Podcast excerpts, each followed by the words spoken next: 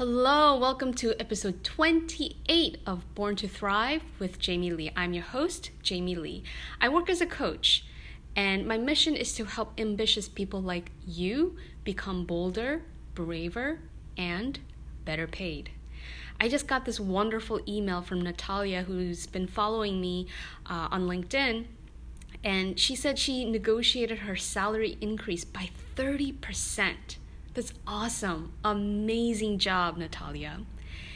And today I want to share with you an interview with Simon Brady, certified financial planner, on what to do with the financial abundance that we negotiate. What can we plan to do with this abundance that we negotiate and earn so that the people that we love the most, our family, our children, for example, can benefit the most into the future.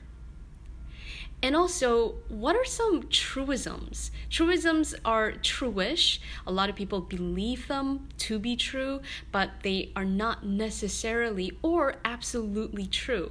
And some of these truisms hold us back from doing the right things so that the money that we earn, so that the financial abundance that we negotiate can be put to the best use possible in the long term future for the benefit of people that we love the most. And I think this is really important because, again, why are we bothering to negotiate and speak up and lead and influence. It's so that we can thrive and so that our thriving abundance can benefit the people we love. But also, why aren't we doing the things that we know uh, to be beneficial for the, for the future long term? It's because we have thoughts, we have beliefs about money, about women and money, about investing, about what it means uh, to plan ahead for the future. And so I'm going to kind of kick the tires on some of these truisms with Simon, who is a founder and principal of Anglia Advisors, a fee only personal financial planning and investment management firm in New York. And he specializes in a clientele of younger professionals like you who are in their 20s, 30s, and early 40s, as well as foreign nationals based here in the US. And I want to just let you know that Simon also has a podcast on the Anchor app platform. It's called Angles, the Anglia Advisors podcast. And you might want to check out some of these awesome podcast episodes. He talks about student loan debt repayment, which is big for some of my clients, um, you know, estate planning, who needs it, why, insurance, what, what is that all about? Uh, procrastination. I know that's a juicy topic, and stock picking, and, and it's just so much more that I think will benefit the people who are ambitious, who are becoming bolder, braver, and better paid. Without further ado, here's the interview with Simon Brady of Anglia Advisors. Enjoy. Hi, Jamie. Hi, Simon. How are you? I'm good. How are you? I'm doing great. Thanks so much for taking the time out of your busy day to answer my questions about financial truisms. Yes, yes. I'm very happy to. Very happy to, and looking forward to the conversation. Yeah. So, truisms, they kind of sound truish, and a lot of people believe them, but, you know, I want to question whether they really are true from the perspective of a financial planning expert Hence, we have you. yes, the first three letters uh, are actually somewhat misleading. Most truisms tend to uh, fail scrutiny. Um, but um, yes, I know there's a certain amount of them. Um, there's a considerable amount of them that revolve around money, and uh, yeah, I'm looking forward to exploring that. Yeah, so let's let's go to the biggest the baddest one, at least for me. Men are better investors than women. Oof. There is very little true in that. Um, and uh, there's plenty of data to uh, to back up that uh, that statement. Um, I think I think before we necessarily look at whether it's true or not, let's explore why it is more important for women to be better investors than men. Um, hmm. it, it, some of it's very, some of it's very. The life expectancy of a female uh, right now is 81 years old compared to 76 for a man. Um, a 65 year old woman, the chances of a 65 year old woman reaching the age of 90 is about one in three. Um, the chances of a 65 year old man doing the same is about one in five. Hmm. So women, women live longer and life costs money. Um, when you then throw in the gender pay gap, which is still around 80%, um, you're talking about women living longer, having less social security available because they have earned less generally over their lives. And then let's throw another thing into the mix, which is that they spend fewer years in the workforce because they're more likely to take time off to care for young children. Um, when you combine combine these three elements, the longer lifespan, the gender pay gap and the fewer years in the workforce. Um, you t- the statistics, uh, statistics I saw recently were that women are 80% more likely than men to be impoverished in retirement. Um, and even if they save at a higher rate than men, and there's evidence that they do, uh, women will generally end up with smaller nest eggs. Mm. Um, so this this is why it is critical for women to learn to become good savers and investors. Mm-hmm. Um, they and they cannot always rely on the husband to help out because um, the median age at which a female becomes a widow in the U.S. is about 59 years old. Mm. Um, again, just pulling these statistics out, if you're 85 years old, of, of 85 year olds, 45% of men and 85% of women are likely to be widowed at that age. Women are also less likely to remarry following divorce or widowhood. Um, so, w- when you throw all these things together, it is critical that women take control um, of their finances because they're going to, the statistics show that they're more likely to be um, in, in difficulty in retirement and that they're also less likely to have a partner to help them out at that time. Mm. So how how true is it that men are better investors than women? So there's plenty of evidence that shows that women at about uh, a two to one ratio of a man favor a more comprehensive appro- approach to their financial planning. So the men will tend to focus on what is the better rate of return that I can get on my investments, um, which stocks or funds should I be buying. Whereas women will tend to uh, also want to include in their workings with financial advisor or financial planner they're going to want to talk about estate planning as well. Mm-hmm. They're going to want to talk about um, insurance for a, a, life insurance against um, against the loss of a partner. They're more likely to take a more holistic approach to what's going on, whereas men tend to focus on purely the investment side of things. And just as an advisor with a significant number of couples and female clients, I can say anecdotally that that is absolutely the case. Mm. Um, many couples I deal with, um, I find the men uh, are looking very, very closely at the investment side of things. And then when the guy gets up to go to the bathroom, the, the, the, the wife leans over and says, you know, we don't have a will, and uh, we I don't really know where the money is and what if he were to die, they tend to take a lot more holistic approach.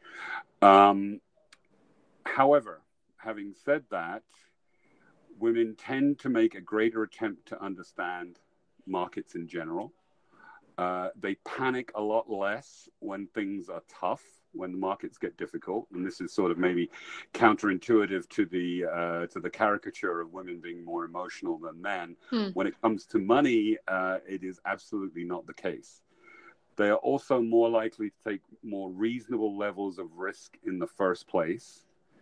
Um, and the basis upon which they may make their investments are usually, or uh, again, anecdotally, I can confirm this, usually more based on proper factors rather than a guy who is perhaps more likely to be more impulsive on the purchase side of things. Maybe his brother in law has this great stock tip. Uh, in other words, there's a lot less overconfidence among women when it comes to making the investments in the first place, and there's a lot less um, uh, knee jerk reaction to um, panicking when things get difficult. And it is very, very common for uh, the uh, American investors in general to lose money because they go into investments on very, very bad information and they get out when uh, as soon as things start to get uh, start to get difficult. So women are far less likely to show these behavioral traits. Um, so what I hear from you is that first of all, we get to live longer. Women live longer, and we save more, and we take a more holistic approach. We're more patient, more we're more resilient, and maybe we're more, also more calm in the eye of the storm. And these are all characteristics of a good investor. Yes, and, and there's, there's, as I say, there's empirical data to show this. Um, they did do a proper study in 2015, which was not a particularly good year for the markets. Um, and they did find that women investing on their own lost an average of 2.5% that year, compared with uh, 3.8% for men. Um, and this is because of this uh, lower inclination to get jump in and get out, uh, which is the, as I say, is the cause of uh, the fact that most investors in the United States uh, fail to even um, make the returns that the market offers because they jump in, jump out, um, which men are far more likely to do. Mm. Bizarrely, though, um, in spite of all everything we've just said, uh, many women outsource the family finances to the man, the, the spouse. Uh, and then when there is a divorce or widowhood at some time, um, they can end up being financially paralyzed because although they have these um, these traits, they do not have the experience. They don't know where the necessarily where the funds are. They haven't been uh, managing the family finances because they've tended to outsource it to to the uh, to the uh, to the spouse. So I hear that it's it's kind of dangerous to you know just assume that men are better investors than women.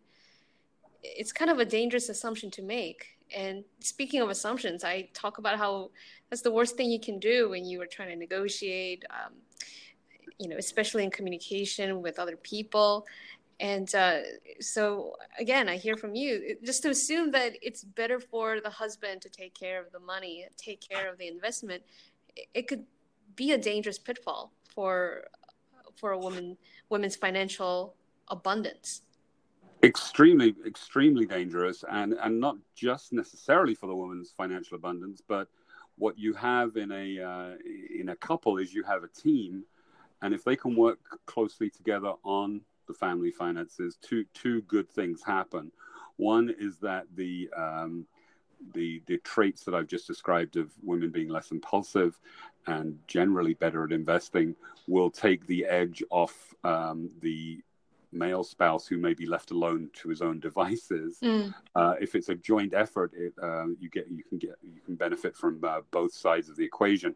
But more important than that is that um, you know the the statistics are going to show that woman is likely either through divorce or widowhood um, to be on her own at some point um, and will need to pick up the pieces um, in terms of running the family finance or running the finances of what will you know could very well be her on her own then um, and if she has no experience of it, and, and, in some cases, maybe not even knowledge of, of where the funds are and what they're invested in, uh, yes, they, it can be extremely dangerous. Yeah. Extremely so dangerous.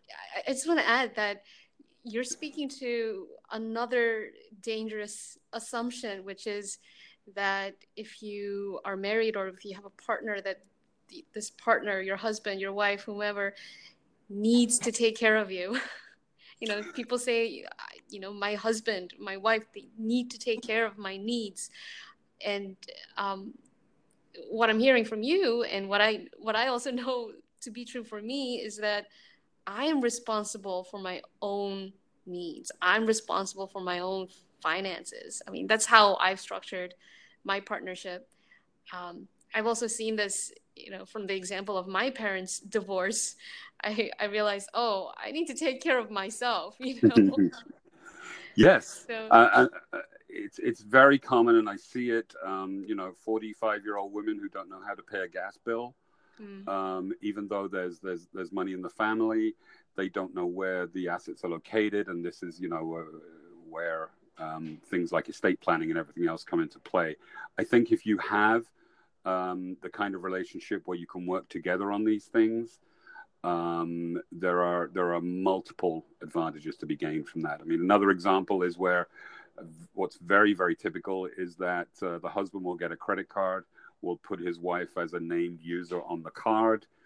Uh, they can exist like that for 20, 30 years, and then the husband passes away, and the as a named card holder, the, the, wife has not built any credit whatsoever um, on her own and when she needs to um, you know go out into the world on her own after the divorce or widowhood um, she has no credit she's like a student out of college hmm. because mm-hmm. all she's had is this named card and the husband's been taking all the credit for the credit um, so speaking of these worst case scenarios you know them very well um, and um, you know you know them firsthand uh, one of the other financial truisms is because I don't have money, I don't need estate documents, or I don't need to save for retirement, or I can't afford to invest. And I, I have a theory that this this sort of truism is coming out of scarcity mentality that money is going to run out.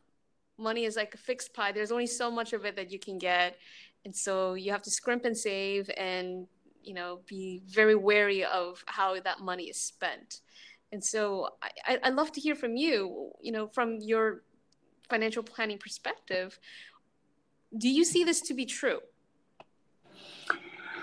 Do i see it to be true that this mentality exists? Absolutely um, is it a correct mentality i don't have a lot of money i don't need estate documents or i don't need to save for retirement because i can't afford to um, are those uh, valid mentalities? Absolutely not.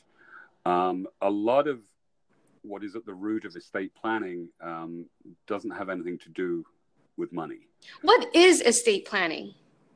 So, estate planning really is um, a situation whereby while you are alive, competent, healthy to some degree or another, you are able to make plans for the people that you love as well as yourself for the circumstance where you are no longer alive, healthy, or competent. Um, because once you cross that line from one to the other, uh, there's obviously very, very little you can do. So, estate documents, estate planning is really not about you because you're going to be dead. You're not going to care. It's about um, the life uh, and the process that your loved ones, your family members, or your favorite charity, or whoever you want to um, to, to, to, to work on your legacy, um, how difficult their life is going to be uh, when that moment comes.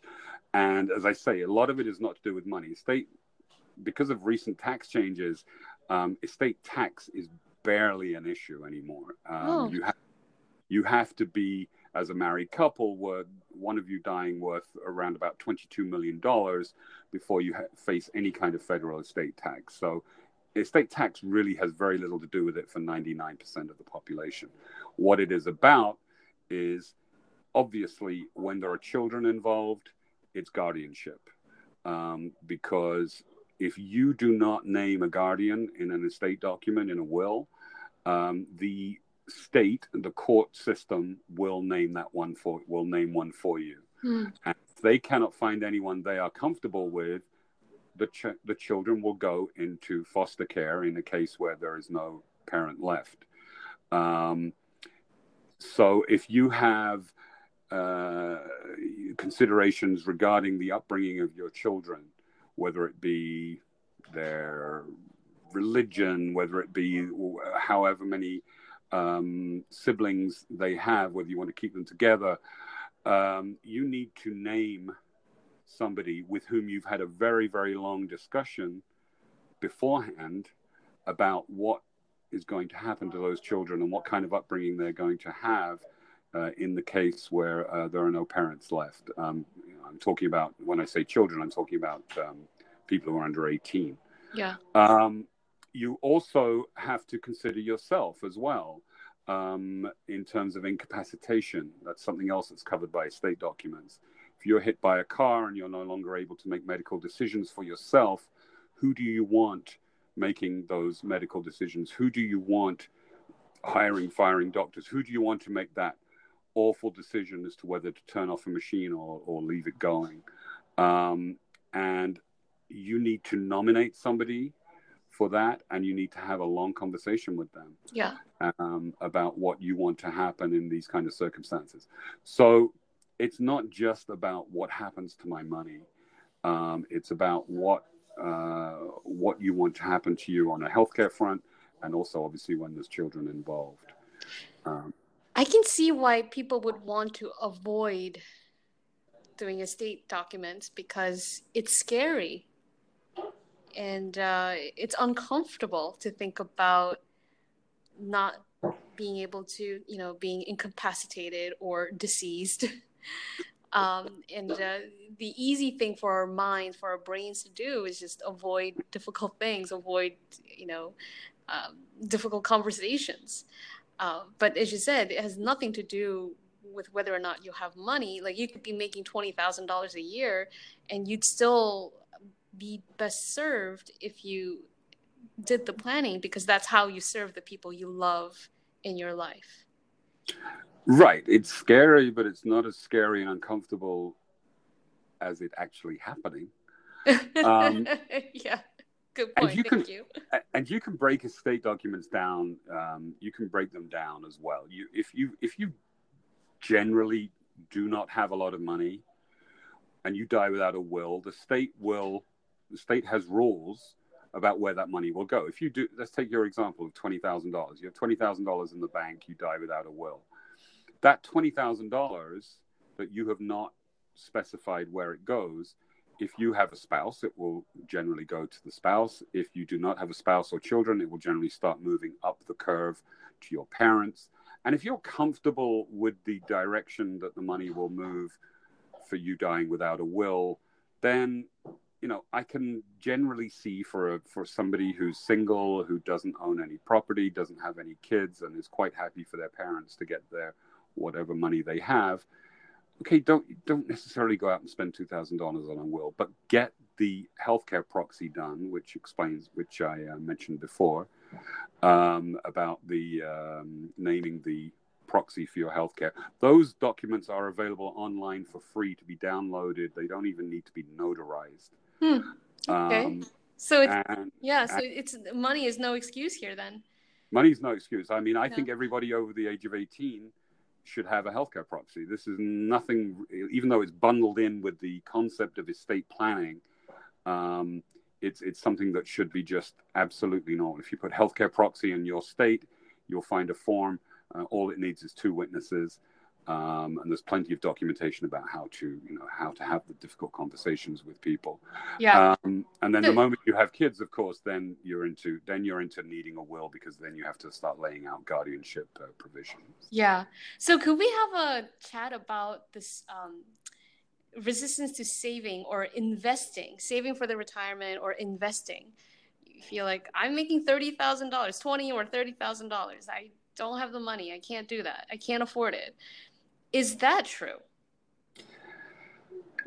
In some cases, it is genuinely true. Um, I mean, th- there are some people who who have um, obligations in terms of whether it be rent, food, um, and there literally is nothing left over at the end. Um, in those cases, it is a little difficult to be very preachy about, uh, oh, you should be saving money for retirement. But most people, when it really comes down to it, are not in that situation. Most people, um, and again, you know, you and I live in, in New York, where we see we, we, we is a little bit of a bubble.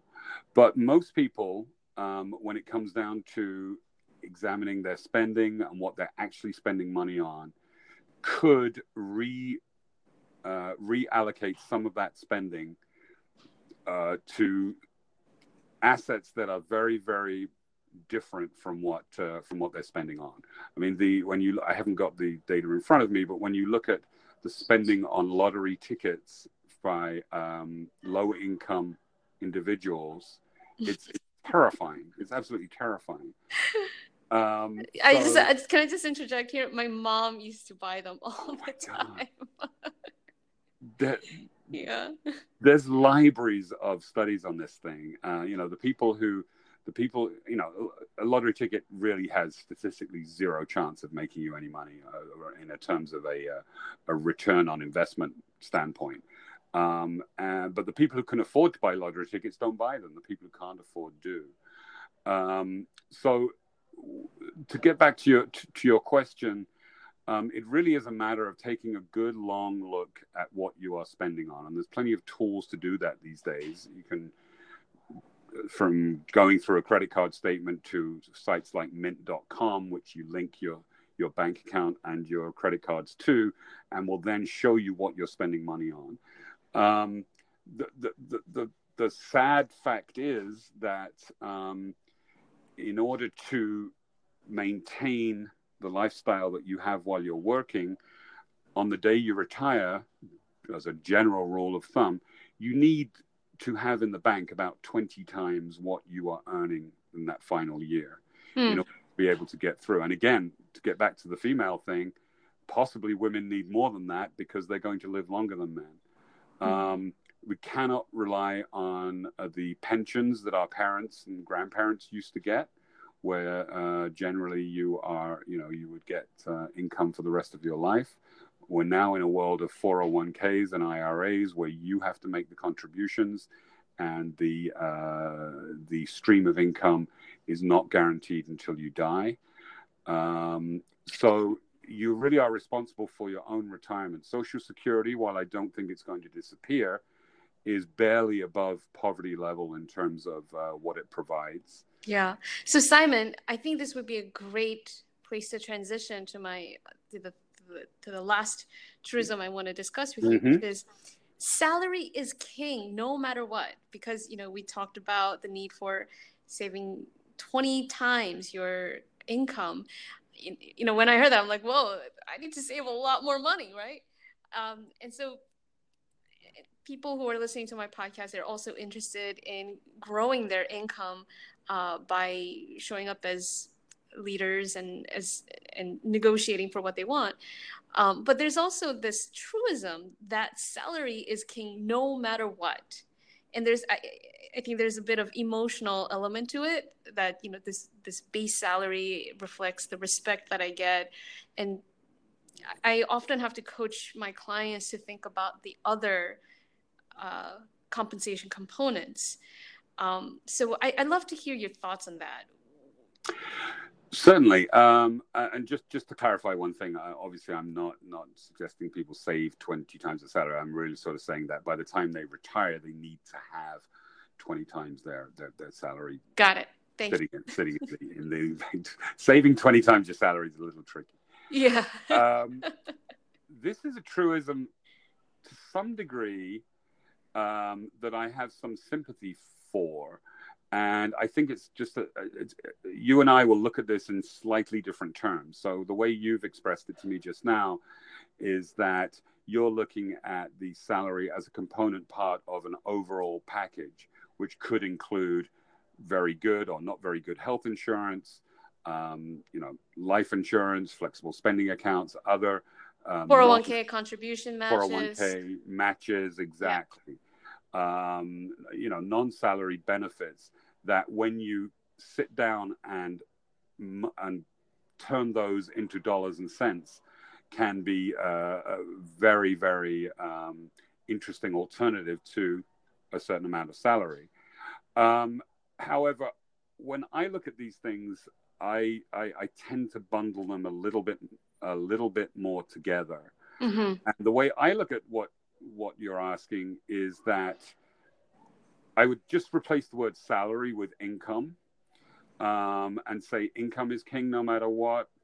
Um, I would say yes in some degree. For an example of this would be if you're going to go out and spend $2,500 on getting a designation or going out and getting some education uh, that could legitimately lead to a $10,000 raise at work mm. uh, if you had it that is $25,000 very $2,500 very very well spent. That's uh, an ex- that's a far better rate of return than taking that $2,500, putting it in a 401k and making a sort of eight, nine, 10% return on it over, over a long period of time. So what I'm, what I, what I'm, the way I'm reading your question is perhaps a little different to the way you interpret it. Um, I think spending money to to on your career and on your the advancement of your career uh, if that does involve getting designations qualifications or anything of that nature um, is money very well spent. And i would i would i would condone uh, somebody uh, reducing their 401k contributions for a certain period of time in order to fund something like that which will positive long term Okay. Well, thank you for that because I mean, people do invest in working with a coach like me, or a career coach, or performance coach, so that they can um, increase their income, um, and that has a huge impact on their financial abundance. Uh, what about when people transition from working full time to part time? That that can be a very obviously a very stressful time for people because suddenly no longer are they not getting perhaps the healthcare coverage that they were used to, but they're now having to go out and pay for that healthcare coverage. Um, I think both you and I uh, have experience of this, having worked, um, you know, on a W two salaried basis and then gone off on our own, and it, it, it, it is it is quite quite shocking the amount of expenses that you um, that you were that you were very comfortable assuming uh, were going to be there when you were working for an employer that are no longer there. Um, there, I would say that transitioning from full time to part time uh, needs to be something that's very, very planned, um, and a financial runway should be built um, should be built in advance of that. Uh, I think waking up one morning and saying, "Screw this job, I'm going to go and be an entrepreneur this afternoon," um, is a very, very very, very dangerous thing to do. I think it should be well planned and well thought out um, and saved for, specifically saved for. Yeah. Um, but uh, yeah, be be aware, be aware in advance of what you are losing when you uh, when you you know walk out of that office for the last time. Yeah. So just to summarize some of the talking points, um, I heard from you that women actually tend to be better investors than men. And it's rather dangerous to assume that men are better investors than women and to entrust them with all of the finances if you are in a household. And uh, everyone benefits from having estate documents. If you are 18 and o- older, and you have people who are relying on you, people whom you love, that you want to take care of, even when you are incapacitated or deceased. Estate documents have nothing to do with money because you can even set them up for free.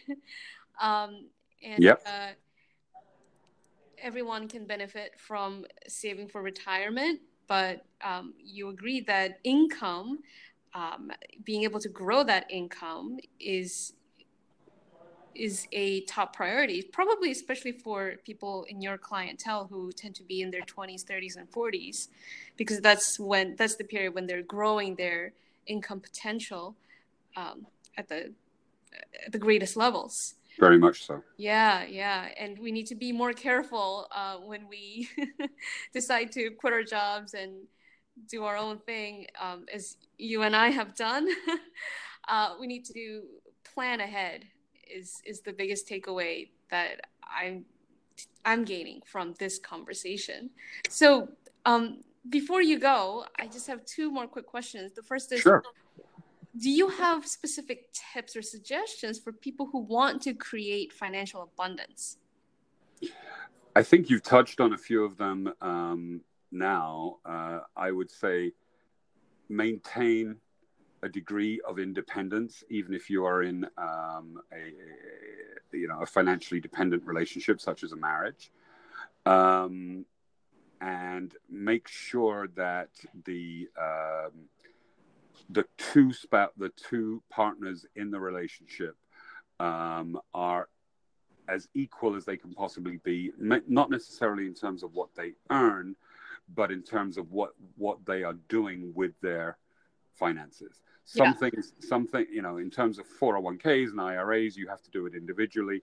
But I would say um, that that, the financial abundance can result from a, from great teamwork between couples.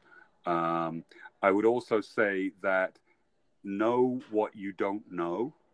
Be aware of what you don't know. Uh, don't go this route alone if you really are not inclined uh, to to devo- devote the time, effort, um, and uh, education that's required to do this. Uh, this is a little bit of a plug for using a financial planner. Um, if if my car breaks down, starts making funny noises, I'm going to the mechanic because I recognize I know nothing about cars. and not everybody is uh, is able to to handle this kind of stuff on their own. Um, so I would I would recommend that. And again, this is something, by the way, that women are far better at than men, using the limits uh, of what they can do and being able to um, being inclined to reach out for outside help. So, where can people go to learn more about you and your services? So, someone. Um, there are a couple of different types of financial advisors. The ones who seek out clients, and there are ones who sort of await clients, and I tend to be in the second category. Um, I'm a CFP, so it's a certified financial planner. Uh, I am uh, have my own firm. It's angliaadvisors.com, which you can see details of at uh, www.angliaadvisors.com. Um, but more important than coming to me is coming to the right kind of financial advisor um, make sure that any financial advisor you go to, and, and I, I, fall into this category, is what's known as a fiduciary. It's extremely important that that advisor is required by law to work in your best interest at all times. If you go to a, a product salesman, financial advisor, he is not covered by that rule, and he will work um, in in a world that has a lot of conflicts of interest where he is paid by what he, how much he sells you. Um, there is an alternative these days and that's to pay a fee for financial services whereby the advisor is not incentivized to sell you um, sell you garbage or sell you uh, anything at all um, because the the compensation method is such that, uh, that, that, you're paying a fee and therefore there are no conflicts of interest. So good to know. Um, okay. You can find those kind of people at cfp.net. There's a search there or Financial Planning Association in your local state. Um, or you can come to my website, as I say, at uh, Anglia Advisors. Thank you so much, Simon. You know, my mission is to help people, ambitious people, get bolder, braver, and better paid. So I think this is really valuable information uh, for them to take and consider, especially so that they can have and create financial abundance and make it work for them and for the people that they love. So, again, thanks so much for your valuable time and your expertise. And um, I will talk to you soon. Thanks a lot, Jamie. Take care. You too. Bye-bye. Bye.